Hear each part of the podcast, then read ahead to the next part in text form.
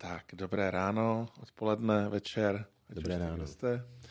Vítejte u mm, Observer Talk číslo 9. Eh, není to tedy devátý dostupný na našem podcastu, je jich tam něco méně, protože některé z prvních nahrávek, jak už jsme tady zmiňovali, tak skončily ve stoupě. Eh, nicméně eh, teď už se snažíme být opravdu pravidelní, byť ne každý týden se nám to podaří ve stejný den, takže omluvte, že to tam nevystavíme po každé stejně. Tak, já tady vítám Vaška Špáňu, moje jméno Lukáš Erben, dobré ráno ještě jednou. Dobré ráno. A dnes se tady budeme bavit o zprávách z minulého týdne, to byl vlastně eh, poslední týden únorový a začneme tím, jak jsou na tom eh, eh, CISO, co se týče rizik, která jim hrozí v případě incidentu. Gartner dělal zajímavou analýzu, jaký, jaký je dopad bezpečnostních incidentů na kariéru CISO a vyšlo z ní, že v zásadě ne, to není žádná tragédie, že když dojde k bezpečnostním incidentu, tak většinou CISO to přežije ve zdraví. Každopádně CISO potom odchází z jiných důvodů, než to, že nějaký incident proběhl.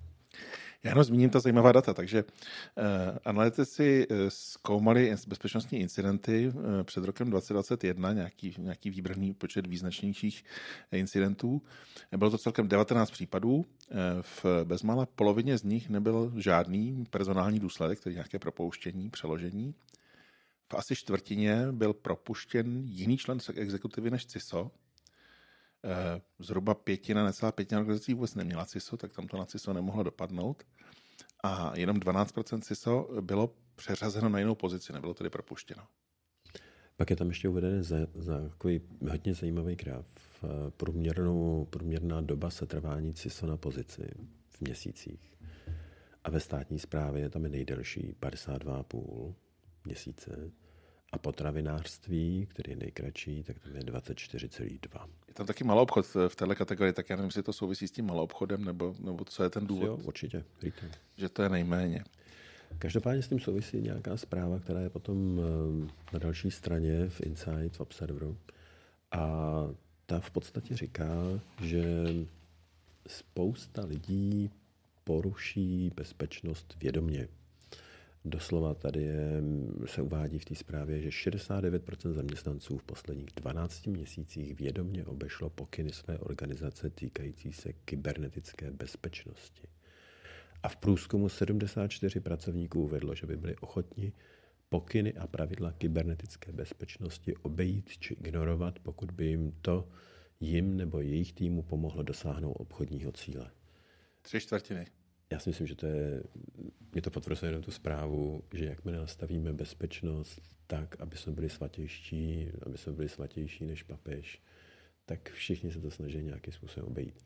A teď sáhněme si do svědomí, kdo neposlal někdy na svoji soukromou schránku firmní e-mail jenom proto, aby se ho dokázal vytisknout. Takže um, myslím si, že jak budeme, musíme hledat spíš cesty, jak eh, neomezovat lidi, ale zároveň jim tu bezpečnost dát. A to je to hlavní, asi ta hlavní zpráva, kterou já tam čtu mezi těmi řádky.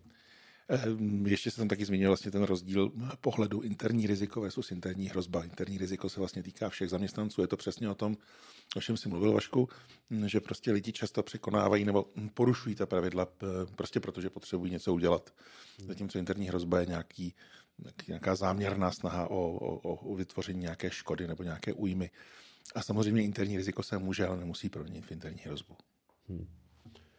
Takže neobklupujme se jenom papíry, když dáváme, děláme bezpečnost, ale myšlem, myslíme vždycky na ten biznis. A že je to vždycky biznisové riziko, když něco děláme, nebo taky, že to děláme proto, aby ten biznis jako takový byl bezpečný. Jinak pro rejskáře nejbezpečnější věc je samozřejmě zavřít biznis, protože pak nemám žádná rizika. Ano, ano. Mě to připomíná, mm, ano, pane ministře, jak mají tu nemocnici, která má ty nejlepší hodnocení, získala ocení, protože tam není žádný pacient. Hmm. Ale to vždycky právě o tom vyrovnání těch KPIs a mm, o tom, aby i ty riskaři, což samozřejmě z 99% je, aby měli zájem na tom, aby ten biznis běžel. Ale bezpečně. Jasně. Pojďme teď eh, ke zprávám. Eh, První, co jsme vybrali, o čem bychom si chtěli povídat, tak je očekávaný nebo předpokládaný dopad nového zákona o kybernetické bezpečnosti na oblast zdravotnictví. Podle hm, náměstka Nukibu pana Krejčího se nově na místo do posud 44 nejkritičtějších organizací bude ten zákon týkat 900 organizací, v podstatě všech, které mají více než eh, nějaký počet zaměstnanců. Jsou to nemocnice, hospice, eh, prostě řada, řada nových eh, subjektů. Já si myslím, že to je zase, všichni jsme si pamatujeme zprávy, jak jsou zhajkované nemocnice a jak ransomware je, je napadl a nemůžou fungovat. A já bych jenom uvítal, aby jsme to vždycky nehasili jako rok poté, ale aby jsme, jestliže teď se bavíme o nemocnicích, tak aby skutečně jsme to, a myslím, že to poučení tam je, aby jsme se koukli na ty ostatní organizace, které můžou být pro nás kritický a které jsou skutečně důležitý. Všechny státní zprávy, všechny úřady. A, a věřím, že když teď se bavíme s klienty, hodně a s CISO, tak všichni v podstatě se starají o NIS 2. Spousta organizací samozřejmě, hlavně z finančnictví, spadne pod DORu, což jsou nový, nový regulace, které přicházejí centrálně z Evropské unie. A myslím si, že tohle všechno budeme spíš potom hledat asi organizace, které nemají kritický systém. Takže... je to tak? Já jenom zmíním tady, trochu přeskočím dopředu v těch zprávách, že eh, NUKIP prodloužil možnost vyjádřit se k novému návrhu zákona o kybernetické bezpečnosti, a to do 12. března. Eh, samozřejmě obsahuje i nějaký odkaz na NUKIP, takže tam se k tomu dostanete nějak eh, snáze. Je asi dobré se na to podívat, protože přece jenom se to může týkat mnoha organizací a pak to překvapení, když se to někoho týká a zjistí, jak se ho to týká, až když už je to všechno pevně, pevně v zákonech, je nepříjemné. Já si myslím, že to je dobrý čtení pro ty, který, kterých se to netýká, který pod ten zákon nebudou spadat, protože aspoň vědí, eh, jakým způsobem by, se, by měli o tom přemýšlet o svých vlastních kritických systémech, které nejsou kritické z hlediska bezpečnosti státu a společnosti celé, ale z hlediska jejich firmy. Takže rozhodně koukněte se na Nukibové stránky a komentujte ten zákon. Tak, já myslím, že to mají docela hezky zpracovaný. Eh, další zajímavá významná událost, eh, spíš globálně než pro nás lokálně, eh, Starlink, to je ta velký, ten velký poskytovatel satelitního internetu Ilona Maska, oznámil, že spouští globální připojení k internetu, čili službu, která bude fungovat kdekoliv. Já jenom připomenu, že doposud to bylo omezeno vlastně lokací. My jste si kupovali satelitní připojení, které funguje v určitém místě a Cena za měsíční paušál toho, toho globálního připojení samozřejmě může být místo, kde to není pokryto těmi satelity, takže nevím, nakolik to bude celoplanetární, tak má být 200 dolarů, což mi nepřijde nějak moc za takovou poměrně rychlou službu a vstupní poplatek, to bylo vždycky taky asi 600 dolarů.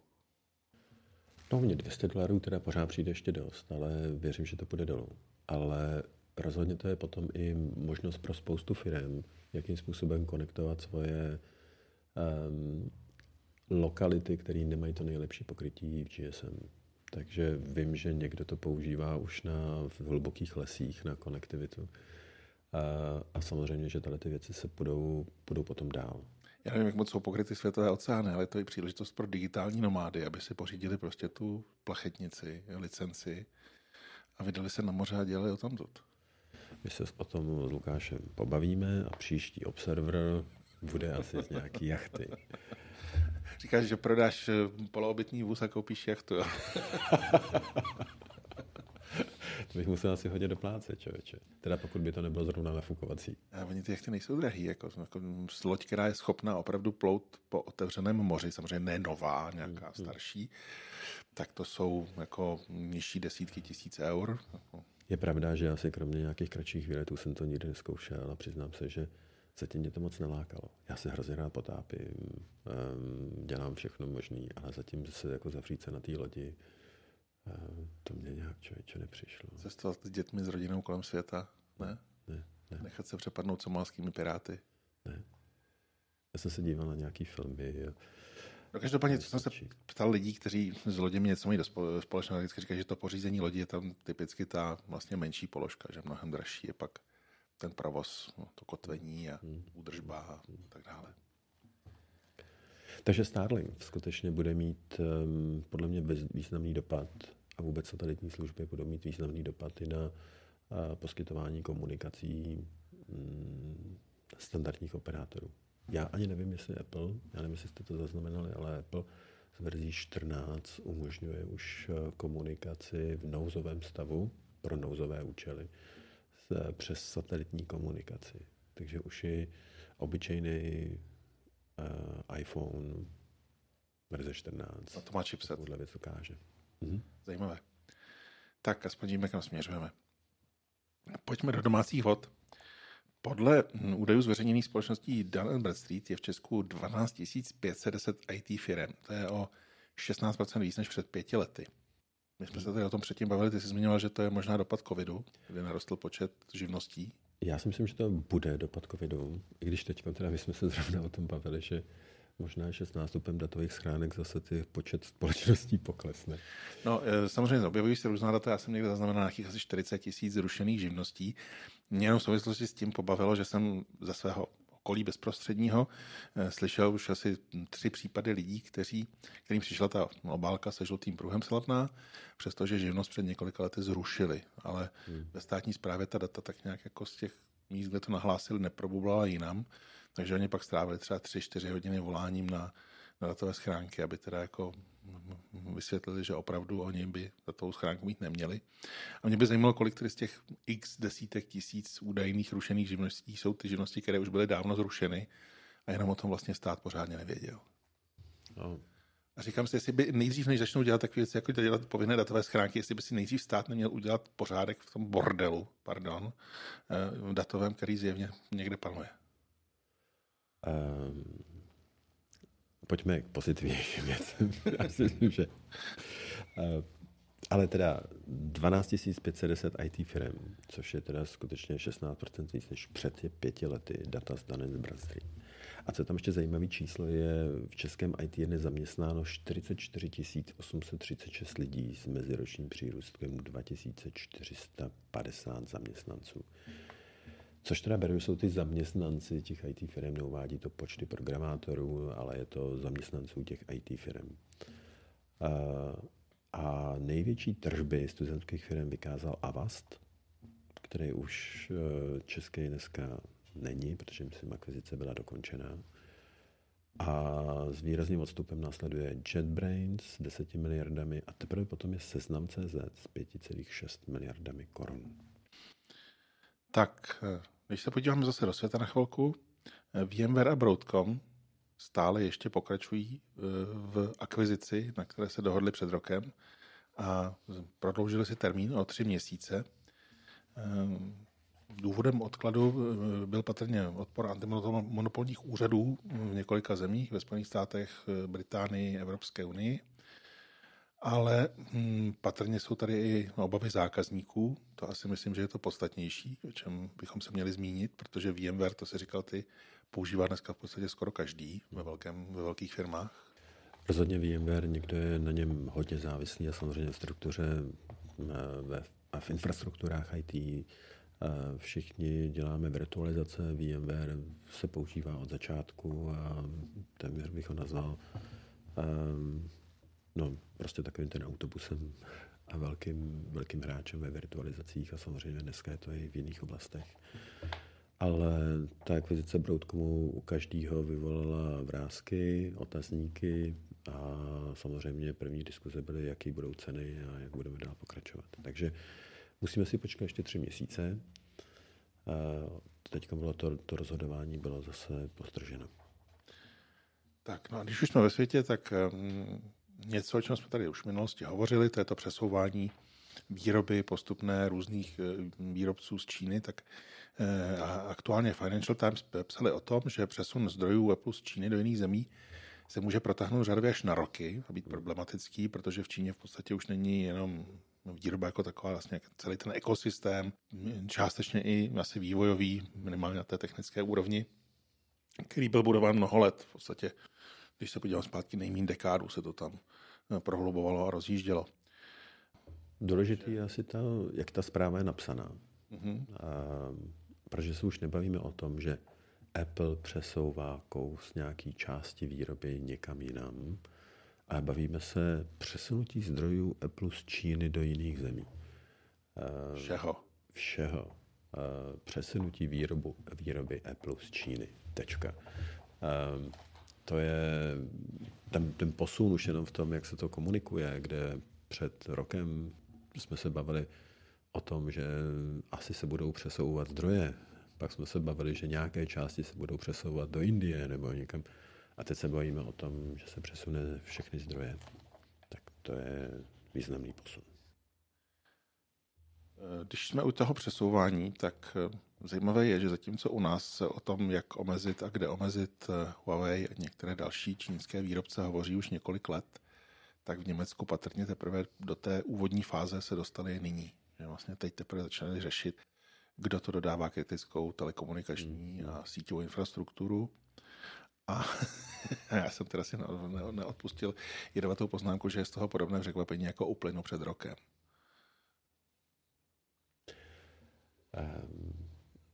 já si myslím, že spousta věcí jako nemáme ještě domyšleno na to, jako, aby to bylo domyšleno v všech zákonech a v úřednicích a než jim to dojde. A samozřejmě, že některé věci jsou hrozně nepříjemné si přiznat. Ale pokud se bavíme o technonacionalizaci um, technologií a infrastruktury a výroby, tak um, samozřejmě, že nakonec dojdeme to, k tomu, že i ty čipy v těch smart metrech, které se mimochodem teď budou hodně rolovat v Čechách, jako už masivně, a ty, které jsou samozřejmě nainstalované už v jiných zemích, tak um, taky by neměly mít čínské technologie, čipy a tak dále. Že? Můžeme se teda samozřejmě dlouho bavit o tom, jaký to má rizika, ale je to především o té závislosti. Teď se to přesunulo, teď se objevilo spousta titulků a článků o tom, jak jsme závislí na léčivech um, z čínských zdrojů a myslím si, že asi ty diskuze jen tak neutiknou a bude se samozřejmě posouvat dál a dál. A bude nás to stát uh, asi rozhodně víc peněz.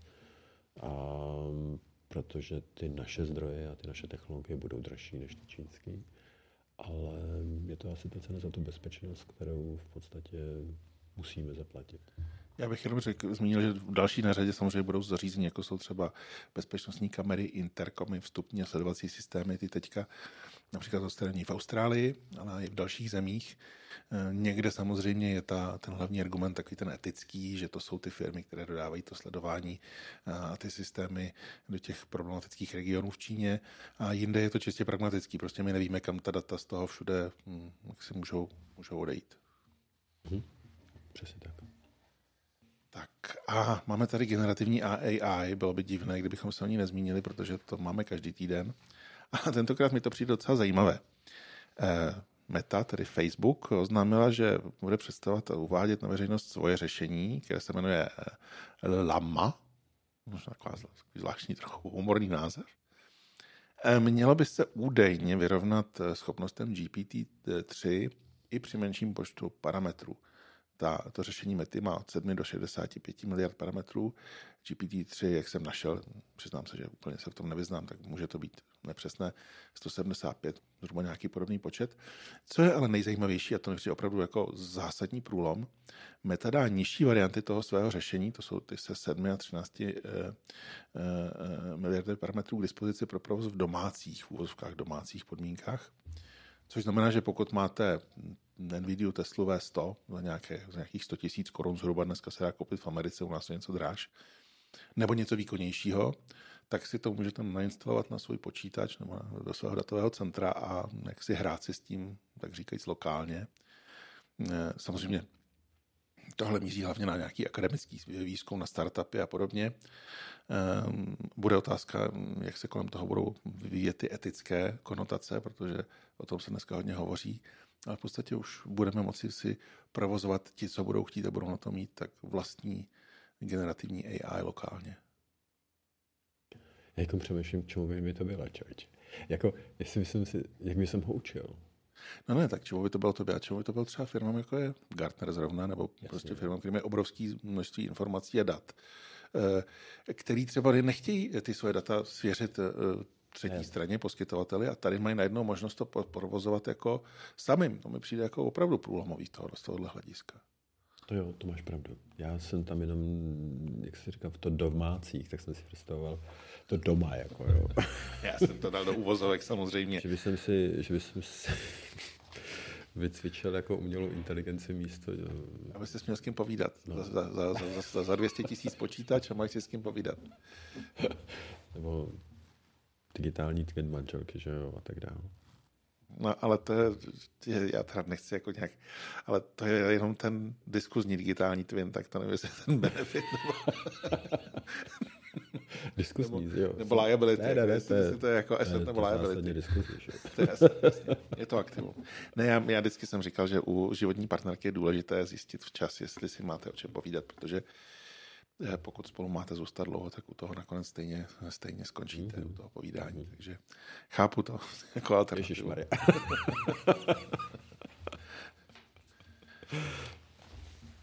Takže to je vlastně ta pozitivní zpráva na závěr. Pokud si nemáte se ženou o čem povídat, pořiďte si výkonný počítač s AI akcelerátorem a až eh, Meta uvolní svoji eh, lamu, tak si ji nainstalujte a můžete si se svojí lamou doma povídat. Jo, domácí maslíček. Hm. No tak jo. Tak naslyšenou za týden. Tak, naschledanou.